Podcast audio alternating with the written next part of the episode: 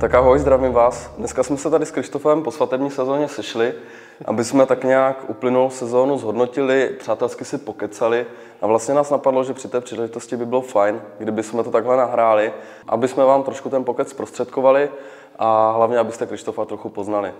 Tak Krištofe, jaká byla uplynulá sezóna, jak jsi to užil? Jo, já tě, já tě nejdřív poděkuji, že jsi to takhle uvedl pěkně a zdravím všechny, kdo na nás koukají. Uh, ta uplynulá sezóna byla výživná. Začalo to, začalo to takovým strachem, jak to, jak to vlastně celý dopadne, protože tahle sezóna asi pro nás, pro všechny, ať už na straně těch dodavatelů nebo, nebo těch nevěst a ženichů, kteří se ty svatby plánovali, tak to bylo spojené s různýma omezeníma a zákazama a vlastně jsme nikdo dopředu nevěděl, jak to celý dopadne. A já jsem rád, že to dopadlo dobře, že, že na, konci, na konci to všechno proběhlo tak, jak mělo. A vlastně to byla pro mě i sezona nejpočetnější, protože já jsem si těch svadeb naplánoval trošku víc než obvykle. Eh, ty mě znáš, takže víš, že, že ty limity tam mám eh, poměrně nízký, že se snažím eh, těch svadeb natáčet málo. A teď jsem se bál, že třeba nějaký se přesunou, zrušej se, tak jsem to nabral všechno. Takže nakonec to všechno proběhlo tak, jak mělo a já jsem i zjistil díky téhle sezóně, že třeba zvládnu těch svadeb o trošku víc, než jsem si myslel a celkově z toho mám úplně super pocit. Super. Jo, takže vlastně, vlastně my, jsme, my jsme tak nějak počítali s tím, že by těch svadeb mohlo být míň hmm. a taky tam byly nějaké svatby přesunuty z minulých let, tak. že jo? Ať hmm. už to byl loňský rok nebo možná i hmm. rok předtím, že jo? Přesně tak. Super. To mě přivádí k otázce, jestli bys nám nemohl říct, jak se vlastně k natáčení dostal, hmm. kam vlastně sahá tvoje historie tady v tomhle oboru? Hele, je to poměrně častá otázka. Ono, často se mě na to lidi ptají, a to hlavně třeba z okolí lidí, kteří mě znají ze základní školy nebo ze střední školy, protože uh, oni by to do mě nikdy neřekli, že prostě skončím u toho, že se budu živit uh, tvorbou svatebních videí. A on to byl vždycky takový můj skrytý koníček, uh, který doprovázel nějaký jiný aktivity, co jsem dělal.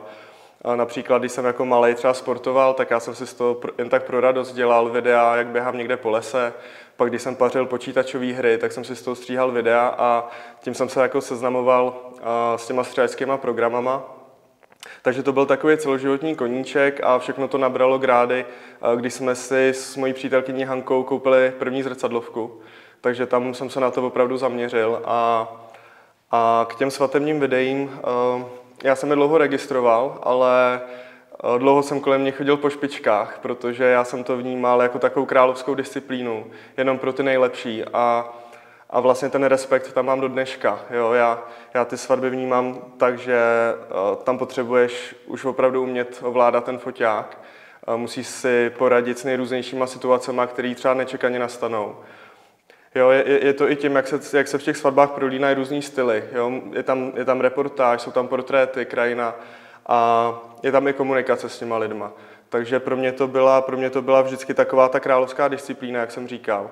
A tou vstupní branou do tady toho světa, tak to, byla, to pro mě byla svatba mojí ségry, kde jsme se shodli, že bude, že bude super, když z její svatby zkusím vytvořit nějaký video. Eh, bylo to úplně nezávazný, eh, dohodli jsme se, že buď to z toho něco vznikne nebo ne. A asi tím, že, že to všechno dopadlo dobře a ta zpětná vazba byla neuvěřitelná. Prostě uh, já jsem z toho byl nabitej na dalších 14 dnů, když, když si to prostě pustila rodina, naši kamarádi a všichni psali úplně krásné zprávy, tak asi to mi dodalo takovou tu chuť a odvahu a to zkoušet dál a tam jsem se i rozhodl, že to je věc, v který se chci zlepšovat a věnovat se tomu.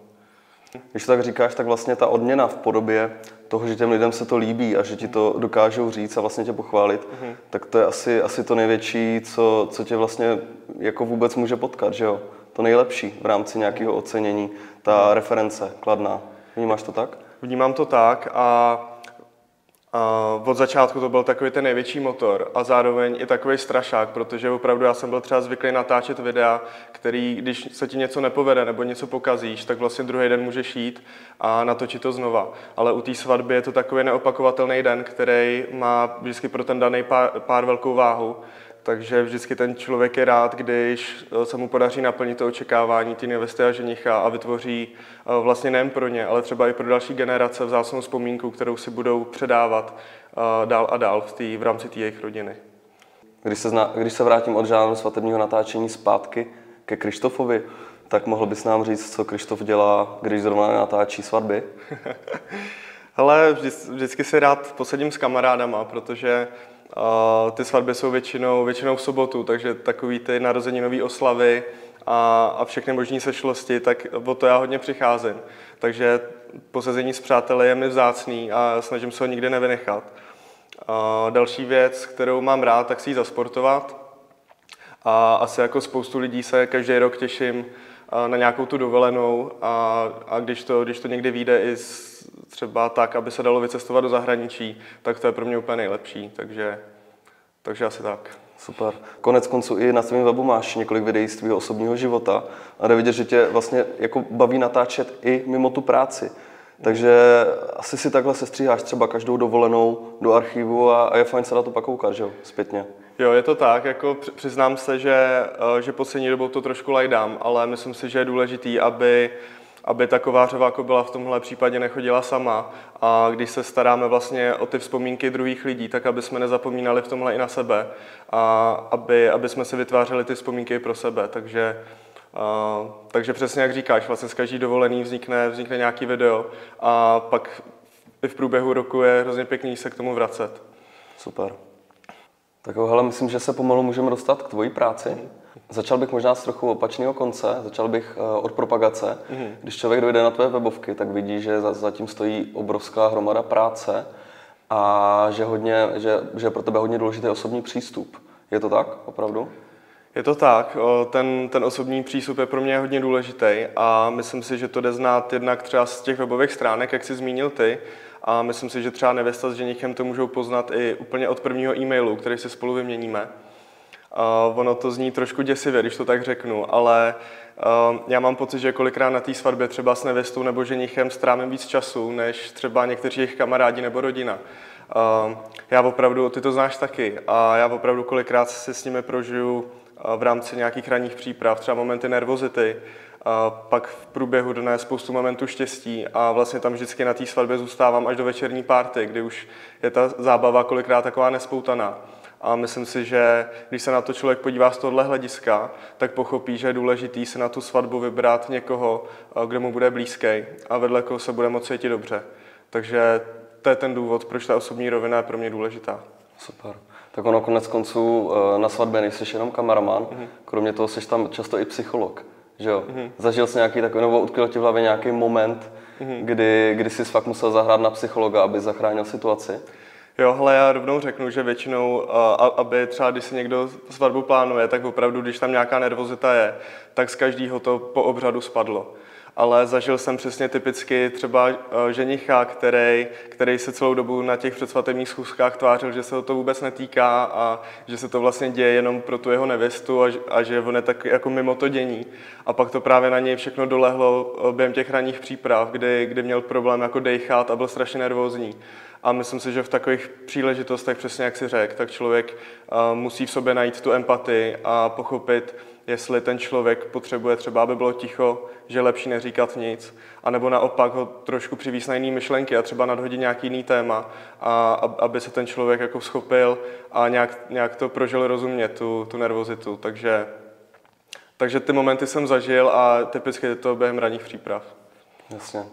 Ono konec konců, ať je to jak chce, tak eh, většinou, když natáčíš, tak ti lidi se berou prvně, hmm. maximálně po druhé, když to ty z těch svateb zažil desítky, ne listovky. Hmm. Že jo? Takže tam je ten zásadní rozdíl, hmm. že ty jsi byl na své první svatbě, kterou točil, taky hmm. nervózní. Hmm. A oni samozřejmě jsou taky, ale ty jsi tam v tuhle chvíli ta opora, která jim může pomoct, že jo? Mm-hmm. Jo, super. Když jsme u toho, tak, eh, tak tam si myslím, co se týče toho kamarádského osobního přístupu, že je hodně důležitý se s nimi vidět. Potkáváš se se svými budoucími novomanželi? Mm-hmm. Ten osobní kontakt před svatbou je pro mě zásadní a já ti to řeknu tak, že si dneska asi ani neumím představit, že bych eh, třeba s někým jenom vyřešil rezervaci termínu, poslala by se záloha a já bych tam ráno dorazil na tu svatbu jako ahoj, tak jsem tady. A, takže já jdu v tomhle tom ještě trošku dál a mimo, mimo takovou tu klasickou schůzku, která se koná třeba dva, tři týdny před svatbou, která je formou buď osobního setkání, což je nejlepší, anebo, nebo si zavoláme aspoň přes videohovor, protože kolikrát nás dělí velká vzdálenost. A já jdu v tomhle ještě o krůček dál a pořádám i takzvané předrezervační schůzky, kde vlastně každý zájemce má možnost se se mnou sejít, zase buď se zavoláme, nebo se sejdeme osobně a probereme vlastně všechno, co se týče toho svatebního natáčení, úplně nezávazně, což je, což je pro mě důležitý. A vlastně už v tuhle tu chvíli my spolu začínáme budovat i takový ten osobní vztah. Rozumím. Super. Dobře. Uh, konec konců, myslím si, že tohle je důležité proto, že v rámci té reportáže, což pro tebe svatba z drtivé většiny reportáž je, mm. tak je důležité, aby tě ti lidi přijali, že jo? protože když tě přijme nevěsta s ženichem, tak uh, je potom velká pravděpodobnost, že tě přijdou i ost, přijmou mm. i ostatní mm. a budou, bude se ti s nimi dobře pracovat. Že jo? Mm. Jo. Uh, když mluvím o té reportáži, tak vlastně na svém webu uvádíš pojem umělecká reportáž. Přiznám se, že jsem se s tím ještě nesetkal, mm. ale vzhledem k tomu, že spolu běžně pracujeme a vím, jakým stylem pracuješ a hlavně jakým stylem stříháš, mm a vím, že hlavně v tom střihu se trošku lišíš mm-hmm. od toho mainstreamu, tak by mě, by mě zajímalo, jestli bys, jestli bys nám to mohl vysvětlit, tady ten pojem. Já tady začnu trošku od konce, já začnu tou reportáží. Vlastně vždycky, když já natáčím tu svatbu, tak je pro mě důležitá opravdovost těch záběrů. A tu opravdovost, tu opravdovost bych tady fakt zvýraznil a dvakrát potrhnul, protože to je pro mě nejzásadnější. Když to tak řeknu, tak já na té svatbě v podstatě netrávím žádný čas tím, Eh, že bych se snažil vytvářet scénky, které se vlastně nestaly.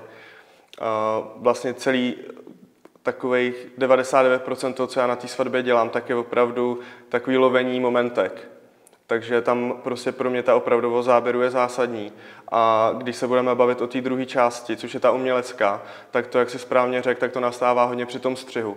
Protože pro mě ten střih eh, není taková strojová ani technická záležitost, ale pro mě to je opravdu moment, kdy já musím zapnout svou kreativitu a ty záběry, které jsem si přines, eh, tak zpracovat v nějaký kreativní podobě, která nebude, eh, která nebude právě úplně typická a v který budu moct promítnout jedna kousek sebe, kousek svého pohledu na svět a taky kousek toho, jak jsem poznal tu nevěstu s ženichem.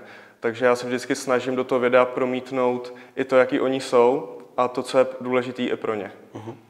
Hele, jako svatební fotograf se potkávám s hromadou kameramanů a vidím, že ty přístupy se poměrně liší. Hmm. Vím, že na jedné straně je skupina, která to dění dost diriguje. Jsou to kameramani, kteří jdou všude vidět na té svatbě a všude slyšet. A na druhé straně skupina, mezi kterou mimochodem patříš i ty, což před chvíli potvrdil což jsou vlastně kameramani, kteří to tak nějak jako nezištně reportážně pozorují a zaznamenávají takovým stylem, že o nich prakticky vůbec nevíš. Mm-hmm. Tak mohl bys nám vysvětlit, proč, proč se řadíš právě k té druhé skupině? Jo, vlastně jak jsi to popsal a ty rozdíly, které ty pozoruješ u svatebních kameramanů, tak já si to samého všímám u fotografů, kde to funguje úplně stejně a já si myslím, že to začíná už u osobnosti vždycky toho daného tvůrce, protože když je někdo už tak od základu víc extrovertní, tak, tak úplně přirozeně tu pozornost na sebe bude strhávat víc, než, než někdo, kdo je spíš introvert. A myslím si, že u tady té otázky se i pěkně ukazuje, jak se vlastně ten přístup prolíná. A protože já si myslím, že když jsme se bavili o té předsvatební komunikaci, tak i ta se promítá pak do průběhu toho dne. Protože když budu mluvit o sobě, tak třeba když si povídáme s tou nevěstou a s ženichem o jejich svatbě, tak vlastně jdeme častokrát hodně do detailů. A všechno to důležité, co já potřebuji zmínit, když třeba potřebuji říct, že na něco potřebuji víc času, než tak, jak je to naplánovaný, tak vlastně všechno řešíme ještě před svatbou. A ono kolikrát se stane, že právě někdo, někoho třeba ta komunikace nebaví nebo nechce tomu věnovat tolik času, a pak přijde na tu svatbu a všechny tady ty organizační věci začne řešit během té svatby jakoby za běhu. A to pak možná pro někoho může působit trošku rušivě nebo nepříjemně. Super. Ale když jsme u té pozornosti, vlastně, kterou jsi teďka zmínil, a to, že si na sebe snažíš nestrhávat, tak vím, že na to se docela váže, váže taková problematika, dejme tomu nějakého minimalistického přístupu, který ty se snažíš praktikovat, že jo? Mm. protože co si budeme před pár lety, jsme se ještě setkávali že jo, s kameramanama, který měli ty, ty obrovské gimbály nebo, nebo desetikilový kamera, kamery na ramenou. Mm. A vím, že ty seš přesný opak, jo? že typicky prostě dokážeš odtočit celou svatbu s jedním foťákem a dvěma objektivy. Mm. Tak mohl bys to trochu přiblížit? A vlastně pro mě ten přístup začíná už tam, jak já tu svatbu vnímám. Pro mě je vlastně svatba reálná událost s reálnýma lidma. Ať už nevěsta s ženichem nebo jejich hosti si tu svatbu přišli primárně užít na ten den. Takže já nikoho z nich nevnímám jako mýho herce, který by tam měl být pro mě. A co jsem zjistil během, během těch let, co natáčím, tak je fakt, že lidi se točí neradi. Ono, já v tady tom vidím i rozdíly mezi fotkou a videem, kdy ta fotka je víc instantní. Ty mi asi sám potvrdí, že prostě ta fotka je, ta se prostě stane hned. Ty přijdeš, zvedneš foťák, zmáčkneš spoušť a tím je ta fotka vyřešená. Když to ten kameraman musí tím foťákem mířit na toho člověka vždycky trošku díl, klidně 5-6 vteřin a to už může být pro někoho protivný nebo nepříjemný. Samozřejmě, co se týče množství té techniky, tak si myslím, že to je nějaký vývoj. Já si pamatuju, že v začátcích, když jsem začínal, tak jsem měl taky pocit, že potřebuju největší foťák. Ze spoda jsem si montoval battery grip, že? protože když to je větší, tak je to víc, víc profi. Víc profi. Objektivy jsem vybíral ty největší a nosil jsem sebou takový šílený stabilizační konstrukce. A já jsem Marku zjistil, že to všechno bylo jenom na škodu protože já jsem při tom natáčení hrozně často slyšel věty typu Ježíš, pardon, já jsem mám tam vles, nebo je vy vlastně natáčíte, tak to tam jde slyšet i zvuk, nebude to tam někde použitý. A někdy, když jsem přišel i do té místnosti, tak třeba někdo i radši odešel, protože se třeba i bál, aby to natáčení nějakým způsobem nenarušil. A já jsem si uvědomil, že už ta samotná moje přítomnost na té svatbě s tím velkým množstvím techniky je pro některé lidi nepříjemná. A proto jsem se rozhodl uh, celý ten koncept toho mého přístupu přizpůsobit a víc tady tou minimalistickou cestou. A mě v tom dneska hrozně pomáhají tady ty bezrcadlovky od Sony, uh, který prostě nabízejí kombinaci uh, suprový profi kvality, ale zároveň je to foťák, který je malý, lehký, nenápadný. A asi mi dáš za pravdu, že když přijdeš na svatbu, tak takhle velký foťák tam má kolikrát i strejda nebo nějaký bratránek, který, který se tam na to fotí vlastně stejně jako my. Takže já pak pro ty lidi jsem další host. Kolikrát mě vnímají jako nějakého rodinného kamaráda nebo třeba asistenta fotografa a to je přesně pozice, v které já se cítím dobře, protože pak ty lidi mě úplně vypouštějí a já díky tomu můžu získat ty opravdové záběry, uh, který chci. Dobře, jo, ale to naprosto chápu. Konec konců fotíme na stejnou techniku, nebo hmm. pracujeme se stejnou technikou. A je pravda, že často si nás, když, když spolupracujeme, tak si lidi často myslí, že jsme duo fotografů, hmm. protože vlastně oba máme jeden foťák, jeden objektiv, případně já teda hmm. občas dva foťáky. Ale vlastně tady ten minimalismus je skvělý a mně přijde hrozně zajímavý, jak se to vlastně v průběhu času otočilo a já jsem to měl úplně stejně, mm-hmm. jo, že z začátku člověk chce vypadat co nejvíc mm-hmm. profi a chce mít tu obrovskou hromadu vybavení, mm-hmm. ale vlastně časem zjistí, že je to jenom na škodu. Jo, a já doteď potkám kameramany, kteří sebou, jak říkáš, táhnou obrovský mhm. gimbal, obrovský stabilizační mm-hmm. konstrukce, tahají sebou mikrofony s drátama, tahají sebou šedý destičky, kterými si prostě nabírají uh, nastavení vyvážení bíle a podobně. Mm-hmm. A vlastně uh, často, často zmatkují mm-hmm. a ztrácí čas na úkor nějaké technické stoprocentní dokonalosti, mm-hmm která za mě při reportáži třeba není tak důležitá, mm-hmm. tak na úkor tady té dokonalosti, která je stojí hromadu času, tak přichází mnohdy o ty skvělé momenty. Já si myslím, že jsi to popsal skvěle a souhlasím s tím a myslím si, že proto existuje přímo pojem, který je rozhodovací paralýza, že když máš těch možností moc, tak místo toho, aby ti to pomohlo, tak ti to zbrzdí. A já si myslím, že to je přesně tenhle případ, kdy, eh, kdy prostě pro mě, když jsem na té svatbě měl hodně té techniky a měl jsem tam hodně těch objektivů, tak já jsem ty kreativní rozhodnutí dělal právě při tom výběru a zdržoval jsem se, jestli to natočím na 50, na 85 a ono ve finále pro ty lidi je to jedno. A při té reportáži je důležité, aby ti ty, ty důležité okamžiky, které se stanou a už se nebudou opakovat, tak aby ti neutekly. A ve finále je jedno, jestli to máš na 50 nebo 85. Takže pro mě je zásadní tu kreativitu využívat ať už při práci se světlem, s kompozicí, anebo tím, že, že jsem vždycky na správném místě. A teďka pro mě taková řečnická otázka, ale jenom jestli bys mohl ostatním vysvětlit, zda pracuješ s druhým kameramanem, nebo jestli tu možnost vůbec nabízíš. A pokud ne, tak proč tomu tak je? Mm-hmm. Já bych se tady asi vypůjčil slova našeho oblíbeného fotografa Honze Martince, protože on hlavně dřív byl takový trend uh, a možná i marketingový tak, kdy se hodně používaly slogany typu fotíme ve dvou, fotíme oba, fotíme všichni. A ono to vedlo k trošku milný představě uh, nevěst a ženichů, že když třeba budou mít dva fotografy, tak budou mít dvakrát víc fotek. A ono Možná mi dáš za pravdu, že třeba kdyby s sebou to druhého fotografa kruce měl, tak možná ve finále využiješ třeba 10% z jeho fotek na, na nějaké doplnění toho příběhu. ale, ale určitě by to nebylo tak, že těch fotek by bylo dvakrát víc. A ono pak, když se člověk na to začne koukat z hlediska poměru cena-výkon, tak už, tak už to takový smysl nedává. Uh, u, mě, u mě je ta provázanost taky v tom, v tom minimalismu, kdy prostě někdy, už kdyby přišli dva fotografové, dva kameramani, tak si myslím, že možná už by to bylo trošku moc. Takže, takže se to snažím udržet v té jednoduchosti, která je pro mě důležitá a myslím si, že na klasické svatbě, pokud se nebavíme o nějakém gigantu o 500 lidech, tak je jeden člověk schopný tu reportáž udělat kvalitně. Souhlasím.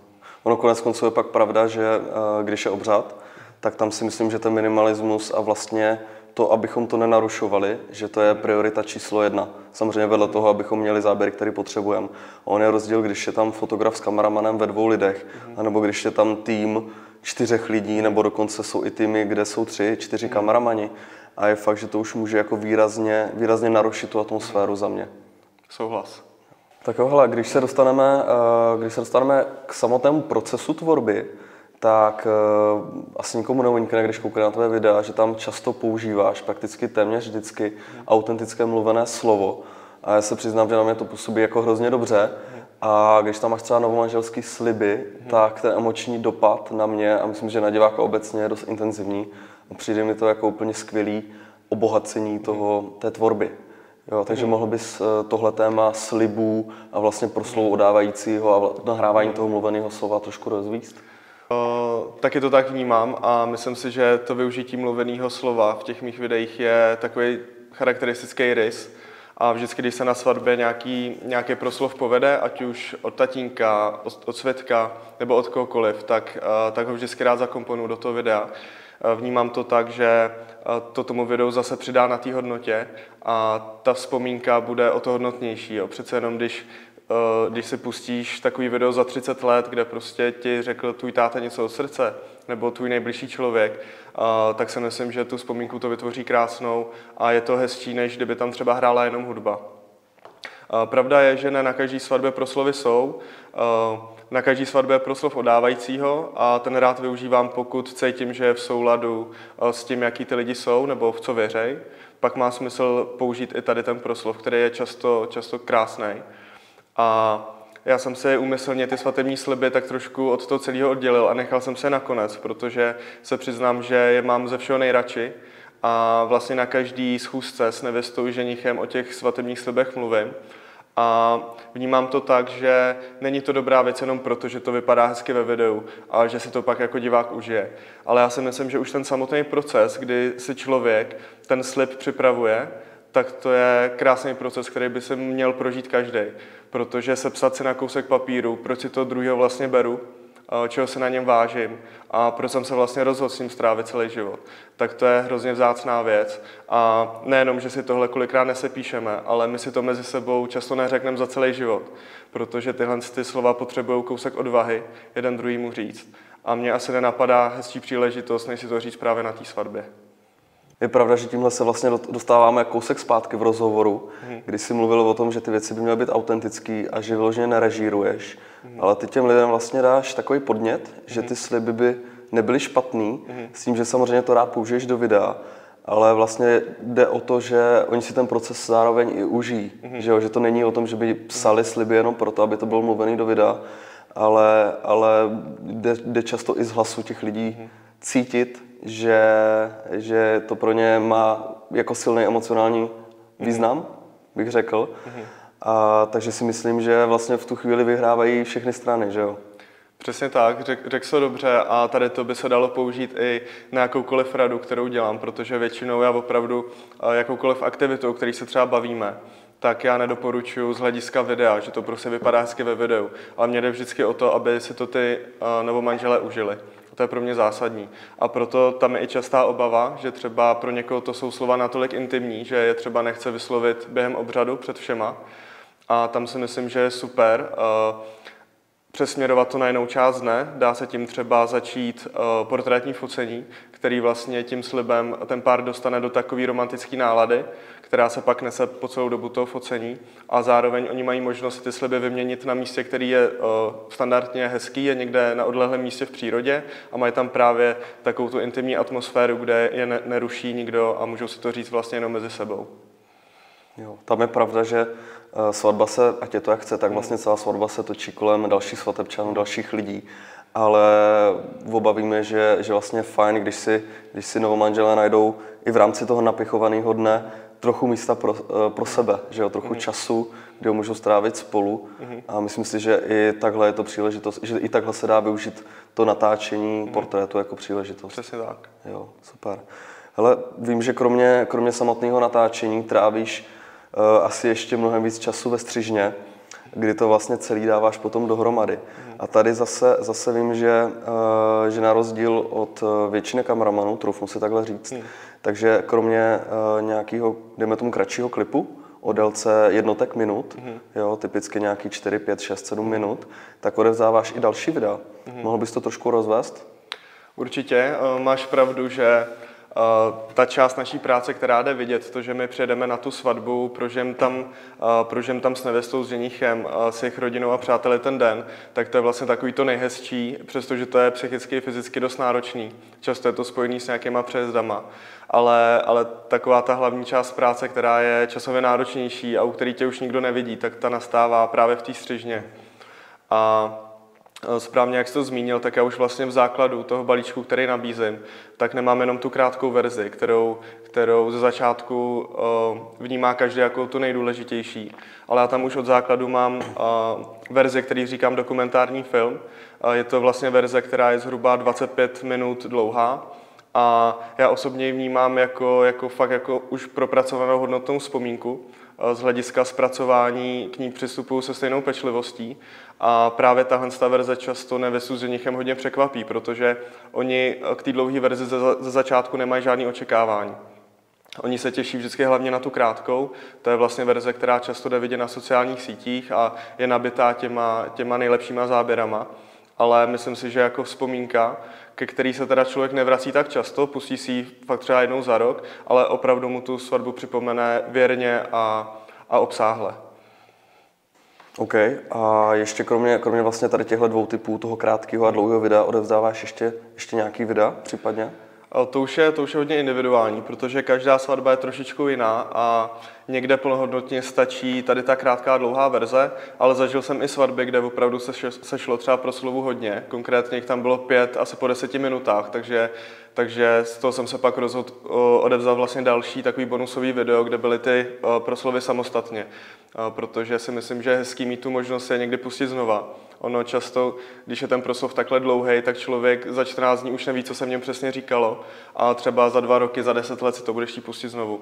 Ale zároveň se vždycky snažím, jak u té krátké verze, tak u té dlouhé, aby, aby to pro diváka vždycky bylo poutavý, aby v tom videu nevznikaly takové ty místa, které si budeš radši přetáčet a přeskakovat, které tě budou nudit a proto tady je rozumný ty proslovy vzít a odevzdat je samostatně. Stejný příklad může být u prvního tance, kdy třeba někdo má nacvičenou speciální choreografii, která prostě má přesné kroky a chce si to pak taky pustit jako celek. Jo, protože typicky se točí takový ty nejlepší momenty z toho tance a většinou to stačí, ale u takovéhle choreografie, která je nacvičená, tak je dobrý to mít zase jako celek. Takže to pak jsou takový bonusový videa. Dobře, to dává obrovský smysl. Mně se líbí vlastně i ta délka mm-hmm. toho delšího videa, těch plus minus 25 minut, mm-hmm. protože myslím si, že všichni známe čtyřhodinový záznamy, mm-hmm. 30 let starý nebo 40 let eh, ze svatby našich rodičů mm-hmm. a tetiček a strýců. Mm-hmm. A je pravda, že to už je, jako, to už je tolik času, že, že vlastně nejsme ochotni to tomu obětovat, bych až řekl. Případně se na to podíváme jednou. Jo, ale těch 25 minut, myslím si, že je to pořád příjemný čas na to, mm-hmm. aby se na to i ta blízká rodina koukla a vlastně to celou dobu bavilo. Souhlasím. Jo. Dobře, a když jsme vyloženě u toho střihu, tak takový trošku ožávější téma eh, na rovinu. Eh, necháváš svoje eh, nevěsty a ženichy vybírat hudbu do videí, nebo ji vybíráš sám? Tu, tu hudbu vždycky vybírám sám. A je k tomu několik důvodů a já věřím, že každý z těch důvodů je v nejlepším zájmu toho výsledného videa a taky v nejlepším zájmu nevěsty s ženichem. Uh, myslím si, že v tomhle se můžeme bavit uh, úplně otevřeně a častý požadavek je právě uh, využitá písnička třeba od Teda Šírena, což je úplně typický a po, po internetu kolují asi tisíce, možná stovky tisíc takových videí, kde prostě je ta jedna a samá písnička a ten základní kámen úrazu je licence. já opravdu mám tu podmínku pevně danou, že ke každý hudbě, kterou použiju, tak, eh, tak musí být reálný tu licenci sehnat. A u Eda Sheerana to jsou jednak astronomické částky a jednak si myslím, že to možná ani jako pro běžného smrt, smrtelníka, jako jsem já, reálný není. No a druhý, uh, druhým důvodem je to, že už ten samotný výběr té písničky je takový základní kámen celého tvůrčího procesu, uh, kde, já, kde já primárně chci tu hudbu vybrat tak, aby podpořila to, jaký ten den byl, jakou energii jsem cítil z toho dne. I třeba, aby ta hudba gradovala v momentech, ve kterých já chci. Protože kdybych já dostal tu hudbu předělenou, tak to je pro mě hrozně svazující, protože pak já ty momenty musím do toho videa naskládat tak, aby, aby to se dělo do hudby, aby to bylo v souladu s tou hudbou, ale to už nemusí být v souladu s tím svatebním příběhem. Takže, takže já opravdu chci v první řadě ty, mít tu svobodu, sestavit ty záběry a vypíchnout ty části dne, který chci, který, který na té svatbě byly zásadní. A tom je pak i důležitá jednak ta gradace, aby, aby ta písnička měla vývoj, který já potřebuju, a pak i to vhodný tempo, o který jsem mluvil, protože v momentě, kdy chci třeba použít nějaký svatební sliby, tak opravdu potřebuješ klidnější, klidnější hudbu, která to pěkně podpoří a nebude, nebude rušivá. A já si myslím, že v tomhle eh, v tomhle vhodné přirovnání zmínit, že já s tou hudbou pracuji stejně, jak když jde člověk do kina. Já si myslím, že když jde člověk do kina na hezký film, tak tam jde z toho důvodu, že má třeba hezký příběh. A nejde tam z toho důvodu, že, že tam hraje pěkná písnička.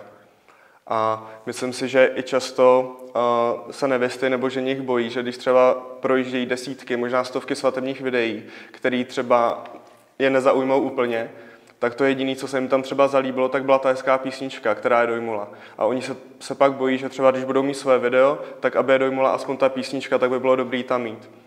Ale já si myslím, že to nejzásadnější, co by je mělo dojímat, tak jsou právě ty hezké momenty, které jsou eh, v tom videu zachycený a to by mělo být primární. A ta hudba už je pak jenom takový funkční podkres. Tam je potřeba i zmínit to, že když tam, eh, když, kdybys tam, dejme tomu, dal Eda Sheerana, mm-hmm. klasický Perfect, mm-hmm. tak vlastně všichni tu písničku známe od začátku mm-hmm. do konce. Mm-hmm. A vlastně už na začátku jsme schopni jakoby předvídat, respektive nějakým způsobem číst, jak se to bude vyvíjet. Mm-hmm. Takže víme, kde je gradace, mm-hmm. co bude dál a vlastně je to často napasovaný u těch videí i na stejnou část té písničky, mm-hmm. stejná část svatebního dne. Mm-hmm. Když to u tebe vlastně, když klikají na tlačítko spustit, tak v tu chvíli vůbec neví, co je v těch následujících minutách čeká.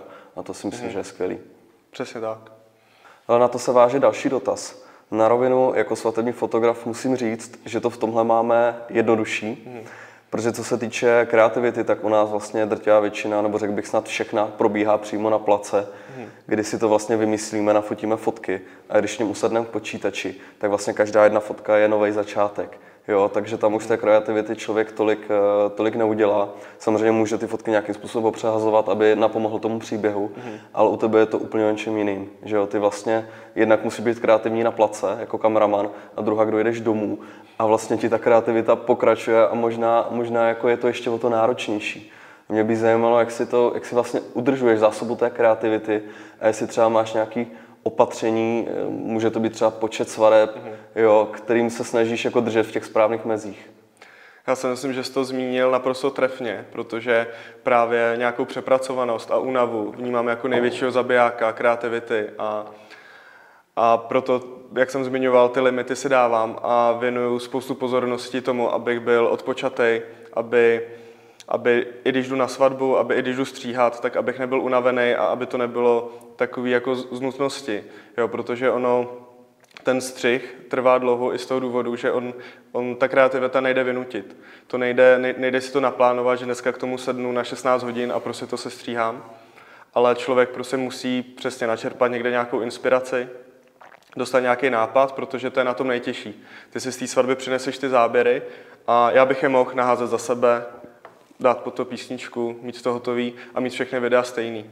Ale právě si myslím, že ta přidaná hodnota je v tom, že, jak jsi, jak jsi zmínil, tak do tohohle procesu já vkládám nějakou svoji kreativitu a kousek sebe a v tom mi pomáhá inspirace a kde ji načerpat. Eh, já se přiznám, že tu inspiraci vidím všude kolem sebe. Často mě nainspiruje fotka, často mě nainspiruje hudba, někdy film, ale eh, největším zdrojem inspirace je asi můj vlastní vztah, který mám s přítelkyní Hankou, jsme spolu, jsme spolu asi 8 let a právě to, že tady ty momenty prožívám, tak mě to inspiruje v tom, jako dokázat se vcítit i do toho lidského pouta, který mezi sebou ty lidi mají, co je pro ně důležitý. A to tam otisknout do, toho filmu. Takže tady to je pro mě zásadní. A co bych tady vyzdvihl, takže Hanka je takový můj fanoušek, ale zároveň největší kritik, což je vlastně hrozně hodnotný, protože uh, ty to asi víš, že kolikrát my na tu svoji práci někdy možná koukáme trošku zkresleným pohledem, možná někdy až moc se soustředíme na tu technickou stránku věci. A právě Hanka je na to schopná kouknout tím okem normálního člověka, vidět v tom věci, které nám jsou někdy skrytý, když už na to video koukáš postý a koukáš na to z hlediska toho tvůrce tak ona mi je opravdu schopná na rovinu říct, že se něco nelíbí, že tam něco nedává smysl a přiznám se, že jsem několikrát to video předělával na základě té upřímné zpětné vazby, kterou mi dala.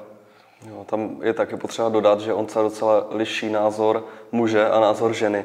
Jo, když to my to bereme hodně, řekl bych z toho technického hlediska, samozřejmě i jako tvůrci, ale ta žena k tomu vlastně přistupuje tak nějak účelně, jo, že prostě ona se třeba spíš kouká na to, jak ti lidi vypadají, jo, jestli vypadají dobře, nebo jestli jim to zrovna v tom záběru nesluší, což je konec konců hrozně důležitý, že jo, protože záběr může být eh, sebe víc lepší, sebe lepší technicky, ale pokud se tam člověk eh, nebude sám sobě líbit, tak to nedává smysl ho tam dávat. Já s tímhle úplně souhlasím a myslím si, že jsi to popsal trefně.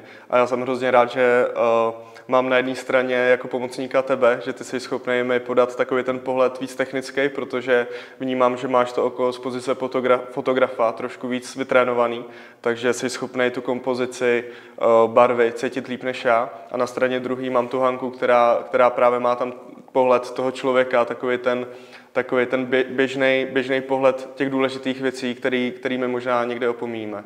Takže v tom, v tom je velká hodnota. Dobře, ale teďka kdybychom se dostali k samotné svatbě. Eh, oba víme, že většinou je to hodně intenzivní záležitost od začátku až do konce. Tak mohl bys nám popsat, jak eh, vlastně v tvojí režii probíhají jednotlivé části svatebního dne? Hele, můj, můj typický svatební den začíná z pravidla hodně brzo ráno, protože uh, já mám málo takových těch lokálních svadeb, uh, které by byly třeba 20 minut od toho, kde bydlím. Takže často ten den začíná nějakým dalším přejezdem.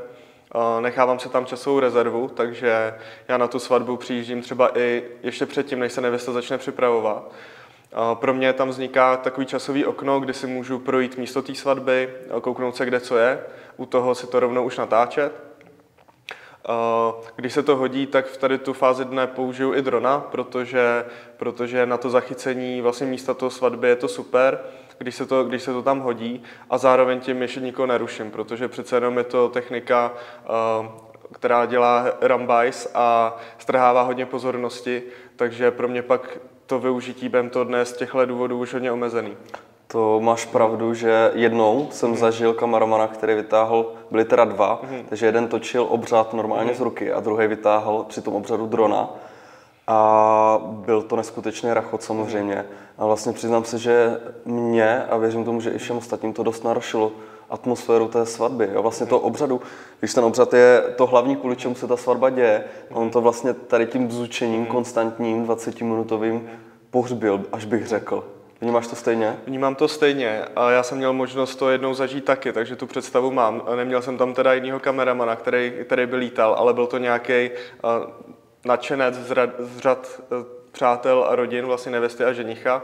Takže, takže to byl takový nadšený letec, který se rozhodl taky ten obřad dokumentovat tímhle způsobem uh, letecky. A přesně jak říkáš, ono často se lidi neuvědomí, že jednak to hrozně bzučí a jednak to je technika, která třeba pro nějakého strejdu nebo i babičky a dědu může být nevšední, kterou, kterou nevidí na, den, na denní pořádku. A bohužel ta technika je pro ně v těch chvílích někdy zajímavější než samotná nevěsta. Ano. Takže kolikrát eh, pak na těch fotkách a nejenom na fotkách, ale i v ten moment, kdy to prožíváš, tak oba dva cítíme, že to narušuje tu atmosféru, kdy vlastně prochází nevěsta, což by měl být hlavní zájem všech zúčastněných, ale lidi koukají, hele, co to tamhle lítá. Vidíš, to je dron, on to tady natáčí.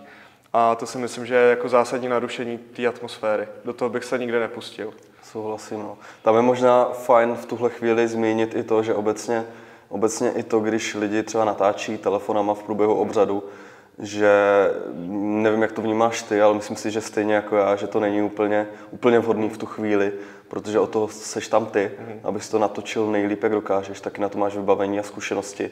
A vlastně fajn, když si to ti lidi užijí jinak, než přes displej jejich telefonů, že jo? Ono tady to je právě takový trošku kámen úrazu možná toho, že my jsme někdy až tak nenápadný s tím, s tím jedním foťákem v ruce, že vlastně často spoustu lidem ani nedojde, že ty tam seš jako profík, který to má, který to má na starost, aby, aby to za něco stálo. A oni tě opravdu berou jako třeba dalšího hosta s foťákem a já mám taky foťák, tak já si to jdu taky natočit a vlastně mám foťáky v telefonu, tak to bude super to mít. Takže já to chápu, že kolikrát z tady těch důvodů to třeba těm lidem nedojde a často, často to naruší taky tu atmosféru. Pro nás je to pak i třeba komplikace, protože někdy, a to je typický pro venkovní svatby, já to vnímám tak, že v těch kostelech se to často udrží v rámci, v rámci toho, že ty lidi se neodváží třeba v kostele stát a procházet se tam, ale venku, když se stane jeden, tak ho následuje druhý a najednou tam chodí deset lidí s telefonem a to už je takový fakt jako zásah takže na to vždycky upozorňuji eh, a často to vyřeší nějaká designová cedule u toho obřadu, kde je prostě prozba, ať ty telefony zůstanou jednak vypnutý a ať to focení nechají na nás, stejně tak jako na tom točení. Jasně s tím souhlasím, dělám to stejně a myslím si, že bychom to možná mohli zobecnit jako takový apel. Mm-hmm. Prostě opravdu těm lidem řekněte, ať ty telefony nechají v kapse, protože i když si vezmete takový jako špalír po obřadu, mm-hmm. určitě jsi to zažil taky, že jo, lidi udělali špalír a teď my vlastně co máme tím špalírem, teď je to vlastně ta nejradostnější chvíle, že jo. Eh, lítají tam konfety, eh, rýže nebo, nebo rýže nebo cokoliv jiného.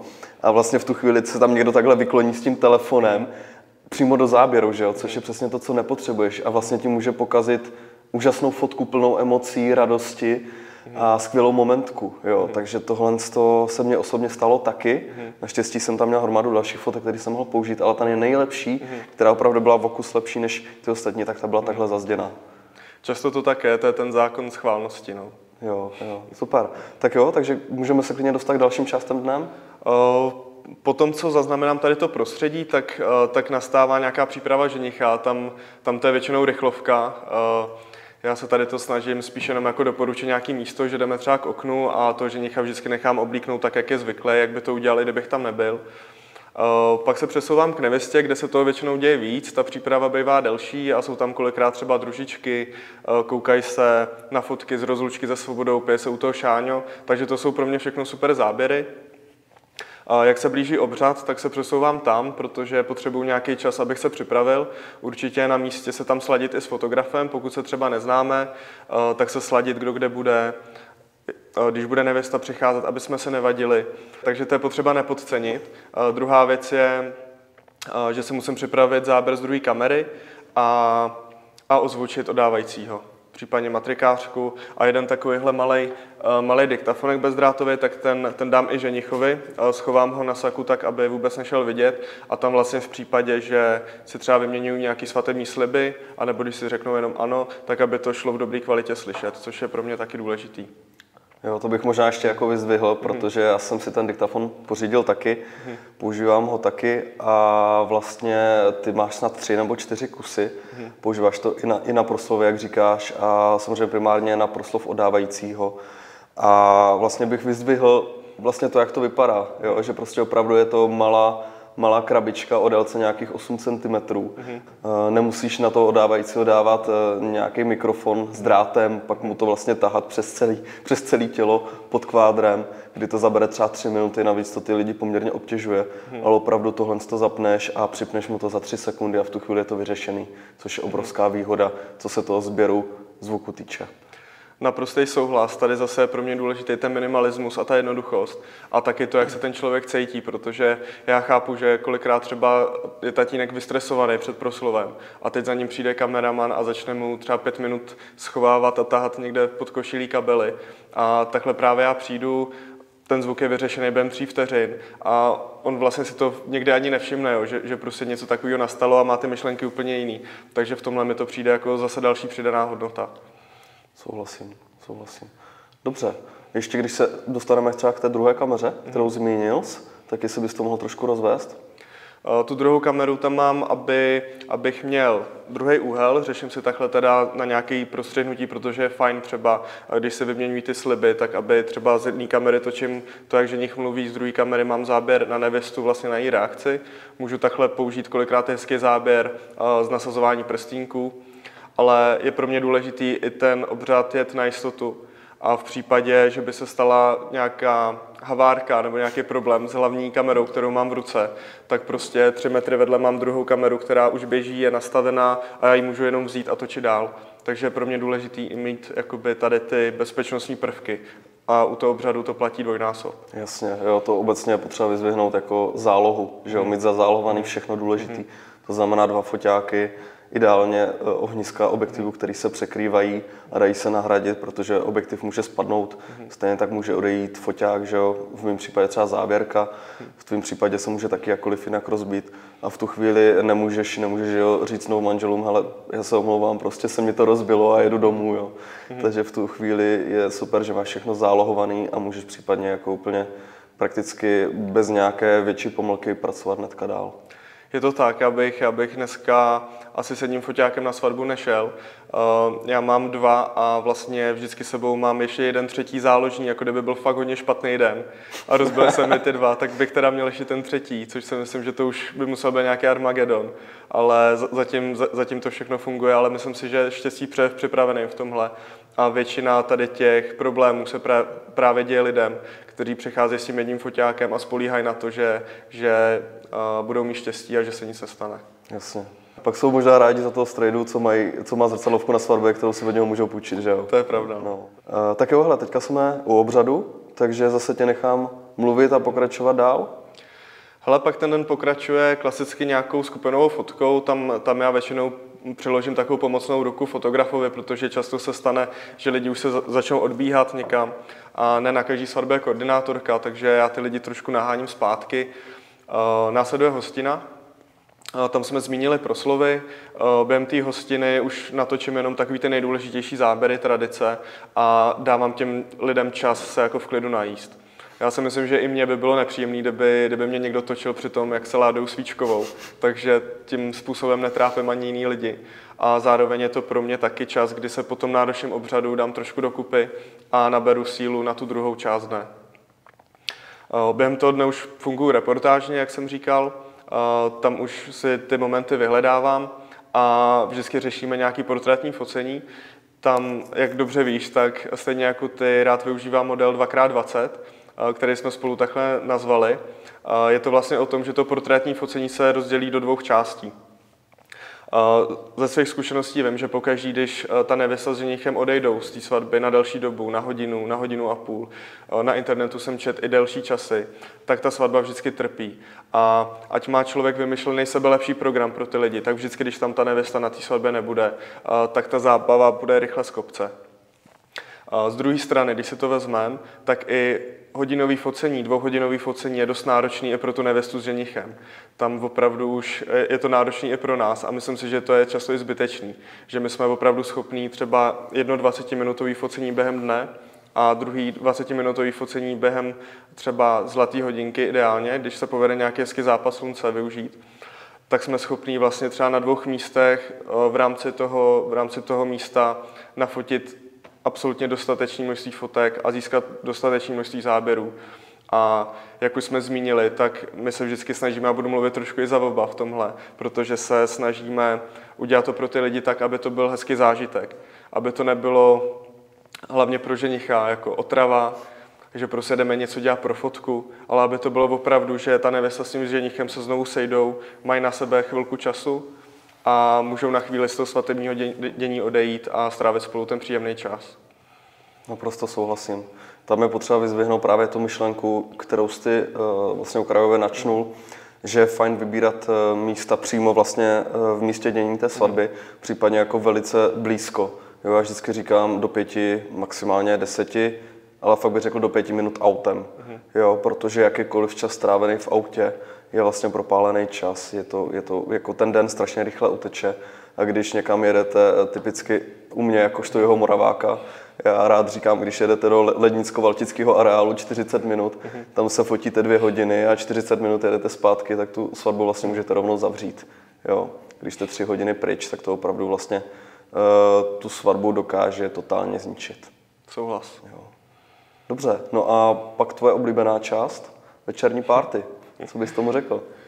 Hele, vždycky, vždycky, vždycky na té svatbě do té večerní party jsem. Nemám, nemám daný přesný čas, kdybych z té svatby odcházel, že bych třeba kouknul na hodinky, aha, je 10 hodin, takže balím kameru, jedu domů. Většinou to nechávám otevřený a opravdu z té svatby odjíždím až, až v moment, kdy cítím, že mám všechno natočený. Ono pak v jeden moment zjistí, že už ty lidi na tom parketu se opakujou a točíš vlastně dokola furt to samý. A myslím si, že to už je pak takový jako správný čas uh, se rozloučit a už, už tam nechat tu atmosféru bez kamery. Uh, každopádně ten přístup tím, že ty ráno přicházíš na tu svatbu třeba pro lidi jako někdo neznámý, tak během toho dne vlastně mezi ně pronikáš a na konci toho dne třeba už každý zná, jak se jmenuješ, víš, že to je v pohodě, že za tebou můžou přijít a pobavit se s tebou jako s člověkem. A díky tomu, že nás takhle kolikrát přijmou na té svatbě, což je úplně ideální, tak si myslím, že pod svícnem je nejlepší tma a mě hrozně baví tu party natáčet jako bez vnitřku. Být tam na tom parketě s těma lidma a reagovat tam zájemně na sebe a myslím si, že to pak toho diváka krásně vtáhne do děje a on, když to video sleduje, tak se opravdu cítí, jak kdyby tam byl, protože ta kamera fakt reálně na tom parketu s těma lidma tancuje. To jsi řekl naprosto přesně. Jo? On je obrovský rozdíl, kdybys, kdybys, dejme tomu, když teďka přijdu trošku do fotografické terminologie, měl dlouhý objektiv a opravdu stál v rohu místnosti a fotil lidi, kteří jsou 5, 8, 10 metrů od tebe. A nebo když si vezmeš široký objektiv s širokým záběrem a jdeš přímo na ten parket a ty lidi fotíš z metru ze dvou a seš tam vlastně s nima. A ono to přesně tak působí i na psychologii toho diváka. Že, jo? že buď prostě seš nezávislý pozorovatel, koukáš na to z dálky, což je na, na jednu stranu fajn, ale jsi od toho pořád nějakým hmm. způsobem v distancu. Když to, když seš v tom parketu, máš ten široký objektiv, který tě vtáhne do toho děje, tak si myslím, že je to mnohem lepší a já to vlastně dělám úplně stejně. Já bych tady ještě určitě zmínil i to, že člověk musí neustále myslet i na tu empatii, protože oni jsou i situace, kdy třeba ten parket je zatím poloprázdný, kolikrát tam třeba tancuje, tancují dva lidi, jde si třeba babička s dědou zatancovat a ono jako naběhnout tam na, ním, na ně s širokým sklem a vpálit jim to do obličeje je hodně neempatický a myslím si, že pro ně je hodně nekomfortní a často si jdou sednout a na ten parket už radši nechoděj. Takže já tady to trošku rozlišu a ze začátku jsem opatrnější. Takže vlastně tím, jak se ten parket víc plní, tak já postupně si dovolu chodit blíž a blíž mezi ty lidi. Jasně, tak to dává naprosto smysl. Samozřejmě uh, asi se všichni dokážeme žít do situace, kdy si jdeme jako první zatančit, uh-huh. načež naběhne fotograf s kameramanem a fotí nás jako z metru ze dvou, uh-huh. což samozřejmě příjemný není, takže v tomhle s tebou samozřejmě souhlasím a výjimka potvrzuje pravidlo. Opravdu je to delší sklo občas lepší, uh-huh. zvlášť v těchto případech. Uh-huh. Dobře, takže takhle zrekapituloval Zden. Možná ještě, co mě napadá, tak prskavkový tanec. Mm-hmm. Jestli bys tomu něco mohl říct, řekl bych, že je to takový trend posledních let a vlastně na hromadě svateb se to děje. Mm-hmm. Takže klidně můžeš pár slov ještě, ještě k tomu. Uh, je to trend a přestože se většinou snažím uh, těma trendama se absolutně nenechat jako ovlivnit nebo zasáhnout, protože já chci, aby, aby to video bylo aktuální pořád, aby, aby bylo načasový a relevantní, i když se opustí za 30 let. Takže já se snažím, aby ta tvorba moje trendama ovlivněná nebyla. Ale zrovna ty prskavky, to je taková výjimka, protože eh, já si myslím, že ty prskavky se dají udělat tak, aby to nebylo jenom pro fotku, aby to nebylo jenom pro video, ale aby si to ty eh, novomanželé hlavně užili a často si to s nima užijou i jejich hosti, protože já mám nejradši tu variantu, kdy se pustí nějaká hudba, kterou má nevěsta s ženichem rádi. Um, Nevěsta s ženichem nejdřív procházejí vlastně špalírem, který se za nima potom uzavírá v půl kruh nebo kruh, záleží kolik je lidí. A oni se pak spolu prostě zatancují a užijou si tu chvilku. A ono je na, to, na, na té svatbě kolikrát je spoustu párů, který, který si tady tu romantickou chvilku užijou s nima. A opravdu to není takový to, že se zapálí prskavky a teď se jenom střídají ty tvrdé pózy, nic nehraje, jenom tam jdou znít ty příkazy fotografa nebo kameramana. A těm hostům to pak už nedává smysl vůbec. Jo, takže vždycky se v tom snažím najít ten smysl a dělat to hlavně proto, aby jsme si to užili všichni. Jasně, tam je také potřeba dodat, že prskavky se často, zvlášť v letních měsících, dějou poměrně pozdě. Mm-hmm. Může to být kolem půl desáté, někdy tři čtvrtě na deset. A samozřejmě v téhle době to nechci, aby vyznělo jakkoliv špatně, ale dejme tomu, že ta nálada už je hodně uvolněná napříč svatebčany mm. a ono nějaký tvrdý dirigování vlastně ani není možný. Mm. Jo, člověk to musí nachystat, ale pak tomu nechat volný průběh a vlastně to vždycky jde, ještě se mi nestalo, že by to nešlo. To je mm. na tom to hezký. Mám stejnou zkušenost a někdy jsem zažil, eh, že, že tím zkusil někdo bojovat a opravdu s tím davem třeba 40 lidí v dobrý, v dobrý náladě pracovat stylem jako tvrdých příkazů, ať to má podle, eh, podle svých představ a moc to nefungovalo. Ty lidi si to opravdu chtějí primárně užít. Takže, takže pro mě to je, jak k tomu přistupu, taky reportáž, vlastně k tomuhle. Dobrá příprava a pak už reportáž a nechat to prostě plynout. Super. Tak jo, abychom nezapomněli, samozřejmě tímhle ten den ještě nekončí pro tebe, takže dejme tomu vzdálíš se ze svatby, odjedeš domů a samozřejmě taková trošku, řekl bych, eh, nepříjemná otázka, ale velice důležitá, záloha dát, že jo, přece jenom na těch kartách v tom foťáku máš v tu chvíli záběry, které mají cenu zlata. Takže jak se k tomu stavíš po příjezdu? Je to tak a často to je dost náročný, protože já jsem si vytvořil takový zlozvyk jako v průběhu těch let, že já dokud to není zálohovaný, tak já bych neusnul. Jo, jo. jo a ona ta, takže kupujeme nejrychlejší karty, aby to samozřejmě ten, ten přesun byl rychlej, ale uh, já, já zálohu na tři místa. V podstatě, což je výhoda u tady těch foťáků, tak my tady máme dva sloty na ty paměťovky, uh, což je pro mě zásadní. A vlastně po příjezdu domů já tu jednu kartu vytahuju, tu si dávám stranou a s to nemažu. A z druhé karty se začnu přetahovat videa do počítače a ještě na externí disk. Takže v tom momentu já to mám vlastně na čtyřech místech a z té jedné karty já si to pak mažu, ale furt mám tu jednu z té svatby jakoby na stole položenou. Dokud, dokud to video neodevzdám, tak, a, tak mám tady ty zálohy a můžu v klidu spát. Super. Můžou spát i tvoje novou manžele, že jo? jo. Tak jo, ale teďka jsme probrali svatební den a dejme tomu, že bych měl zájem o tvoje služby. A co mám udělat pro to, abych, abych si tě rezervoval?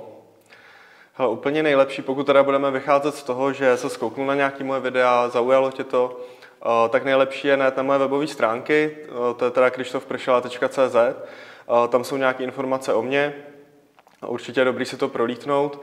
A pak tam je taky kontaktní formulář. A to je asi nejlepší způsob, jak je mě kontaktovat protože častokrát mi přijde třeba na Instagram zpráva nebo na Facebook a často to je jenom třeba dobrý den, máte volno tenhle termín a to je, to je takový kontakt, na který se těžko odpovídá. Takže já jsem vždycky rád, když mi přijde od těch lidí trošku víc informací, něco o nich, něco o jejich svatbě a pak já na to můžu zareagovat a co nejdřív se snažím vlastně tu celou naší komunikaci přesouvat do té předrezervační schůzky, o které jsem mluvil. Jo, ať už formou osobního setkání, nebo si můžeme zavolat přes videohovor a tam je to takový, že se ovšem pobavíme, můžeme si nastavit obou straně očekávání, aby jsme opravdu se pochopili, abych já mohl pochopit, jak se to nevěsta s ženichem představují a jestli já jsem schopný jim takový produkt uh, dodat. Pokud tady to je všechno v pohodě, pokud jsme v souladu, eh, tak se řeší rezervace termínu a pak se vidíme vlastně ještě nějaký dva, tři týdny před svatbou, protože tam už se můžeme bavit konkrétně o tom, jak ta svatba bude probíhat. Už tam je třeba nějaký nástin harmonogramu, někdo ho má podrobný, někdo jenom rámcový. A takhle to je vlastně celý proces té rezervace. No. Super. Dobře, a je něco mezi, dejme tomu, že jedna, jedna schůzka před, předrezervační a druhá předsvatební. Je ještě něco mezi tím, nebo můžu se ti, ti lidi třeba ozvat, zeptat se na něco? Eh, to je dobrý dotaz. Já jsem zapomněl zmínit, že vlastně mezi tady těma schůzkama já posílám ještě svatební dotazník. To je právě takový jakoby informace, když už se ta svatba utváří a dostává, dostává nějaký tvar, eh, tak já se tam doptám, abych měl jako představu, jakou, jakým to jde směrem. A samozřejmě eh, vždycky každému píšu, že, že jsem k dispozici, ať už na telefonu, na e-mailu. Takže většinou, většinou jsme v kontaktu tak nějak celý rok, že si třeba čtyřikrát napíšem, jak to vypadá, co novýho a, a pak se vidíme až jakoby osobně nebo na tom videohovoru třeba ty dva, tři týdny před svatbou, kde to Jasně. doladíme všechno. Jasně, tam už řešíte konkrétní věci. že? Tak. No dobře, dejme tomu, že eh, proběhne předsvatební schůzka, proběhne svatba, to jsme konec konců už probrali docela výživně. Hmm. A co se děje potom? Mm, takže, takže po té svatbě, když se dostávám domů, tak jsme řešili tu zálohu, abych mohl, abych mohl klidně spát a pak nastává uh, proces toho zpracování. Ale ten trvá, dejme tomu, 4 až 5 týdnů s tím, že já se tam dobu oficiálně dávám radši větší. Eh, většinou říkám, že to video dodávám eh, do dvou měsíců a to je pro mě, abych měl klid, abych nebyl pod tím tlakem, že třeba už se blíží deadline a já cítím, že v tom videu ještě něco potřeba dodělat. Takže to je jenom z toho důvodu, ale to průměrné odevzdání je kolem čtvrtého, pátého týdne. Dobře. A zajímalo by mě ještě, když to video vlastně vytvoříš v digitální podobě, tak eh, jak ho potom odevzdáváš? Jo, tak za tuhle otázku ti děkuju, protože jsem na to úplně zapomněl a myslím si, že je dobrý to zmínit. Uh, já často ještě vidím DVDčka, někdo, někdo se mě na to zeptá, to si myslím, že tady to médium už má ten zenit za sebou. Takže já třeba osobně nevím, jak ty, abych to dneska neměl už ani nikde přehrát. Úplně přesně, no. Takže, takže je to podobné jako s VHS že málo kdo má doma už to video, aby, aby si ty kazety přehrál. Takže já jdu formou prémiové online galerie, to už je vlastně v ceně a je to, je to pro mě taková super služba, eh, přes kterou ty lidi ty videa obdržejí a můžou se tam přehrát v plné kvalitě můžou si je stáhnout, ale zároveň, co vnímám, že je důležitý, takže to slouží i jako záloha do dalších let, protože on někdo, kdo není zvyklý třeba s těma datama pracovat, tak se mu lehce může stát, že o ty data přijde a nějakým nedopatřením se mu to svatebním video smaže, nebo se mu třeba rozbije notebook, kde ho má uložený. A proto je super jako mít to někde zazálohovaný. A když se taková nehoda stane, tak si znovu přijít do té galerie, stáhnout si to třeba k sobě do zařízení a být v pohodě. Jasně. Konec konců je to pořád uložený u tebe, mm-hmm. takže kdyby se něco stalo za 20-30 let, tak si myslím, že bys to vyroloval, že jo? Jo, snažím se, snažím se, já jsem asi zatím žádný svatební videa nemazal, mám to pořád i u sebe na externích diskách, takže, takže kdyby se taková nehoda stala v minulosti, už se to stalo, takže je super, že můžu prohledat ty disky a poslat to znovu. Super. Dobře, ale ještě mě napadá, jestli nabízíš nějaké doplňkové služby, kromě vlastně samotného natáčení, tak jak jsme ho teďka probrali. A já se přiznám, že jsem v tomhle, um, v tomhle člověk, který u těch svadeb nemá rád kompromisy a proto já už do toho jednoho videobalíčku, který mám, tak jsem se snažil vměstnat vlastně všechno. Ať už celodenní natáčení, krátká verze, dlouhá verze, tak jak jsme se bavili. Takže takový jediný doplněk nebo druhý balíček, který nabízím a stojí za zmínku, tak si myslím, že je ten náš společný balíček Foto plus video, kde kde je jedna kompletní nafocení svatby v tom podání a pak to, ten kompletní video, v mém podání a tam si myslím, že, že se shodneme na to, že to je taková win-win situace, kde spoustu výhod plyne jak pro nevěstu s ženichem, tak i pro nás. Souhlasím. Jo, konec konců, že ho známe se dobře, víme, jak, jak druhý pracuje a to, že víme, víme vlastně, známe toho druhýho, víme, kde se bude pohybovat, pořád na sebe po oku koukáme, aby jsme se nalezli do záběru, tak vlastně to je obrovská výhoda nejen pro nás, ale jak mhm. říkáš, i pro celou svatbu, protože na těch záběrech to jde poznat. Jo. Tomu se mm-hmm. konec konců vlastně věnujeme v našem mm-hmm. videu separátním, mm-hmm. konkrétně zaměřeném na tenhle balíček. Jo, opravdu tady to je téma, o kterém bychom si asi, asi povídali tady znovu dlouho a já bych tady to video už dál neprodlužoval. Já si myslím, že to bylo dost výživný, takže pokud, eh, pokud by někoho to video zajímalo, tak se může pustit samostatně. Tam vlastně popisujeme, jak to vzniklo, jak jsme se vlastně potkali na první svatbě, což bylo celkem vtipný. A pak právě popisujeme ty výhody nejen pro nás, ale právě i pro nevěstu s ženichem. Jasně. Dobře. Hele, tak ale ještě na závěr bych na tebe stejně měl pár rychlých otázek a budou spíš jako na tebe. Takže by mě zajímalo, co bylo pro tebe nejemotivnější moment, jaký jsi na svatbě zažil. Jak jsem říkal, těch situací emotivních je hodně, ale ty se ptal na jednu a mě teďka jako první napadla situace, kde jsme právě na předsvatebních schůzkách se sednou nevěstou a ženichem dostali do takové hlubší roviny už toho vztahu a probírali jsme věci, které byly víc osobní. V tomhle případě bohužel ne zrovna veselý, protože vlastně nevěsta mi popisovala, že její tatínek vážně onemocněl a vůbec nebylo jistý, jestli se jejich svatby vůbec dožije. A on si dal za velký cíl, že prostě té svatby se chce dožít a tu svoji dceru chce doprovodit k oltáři.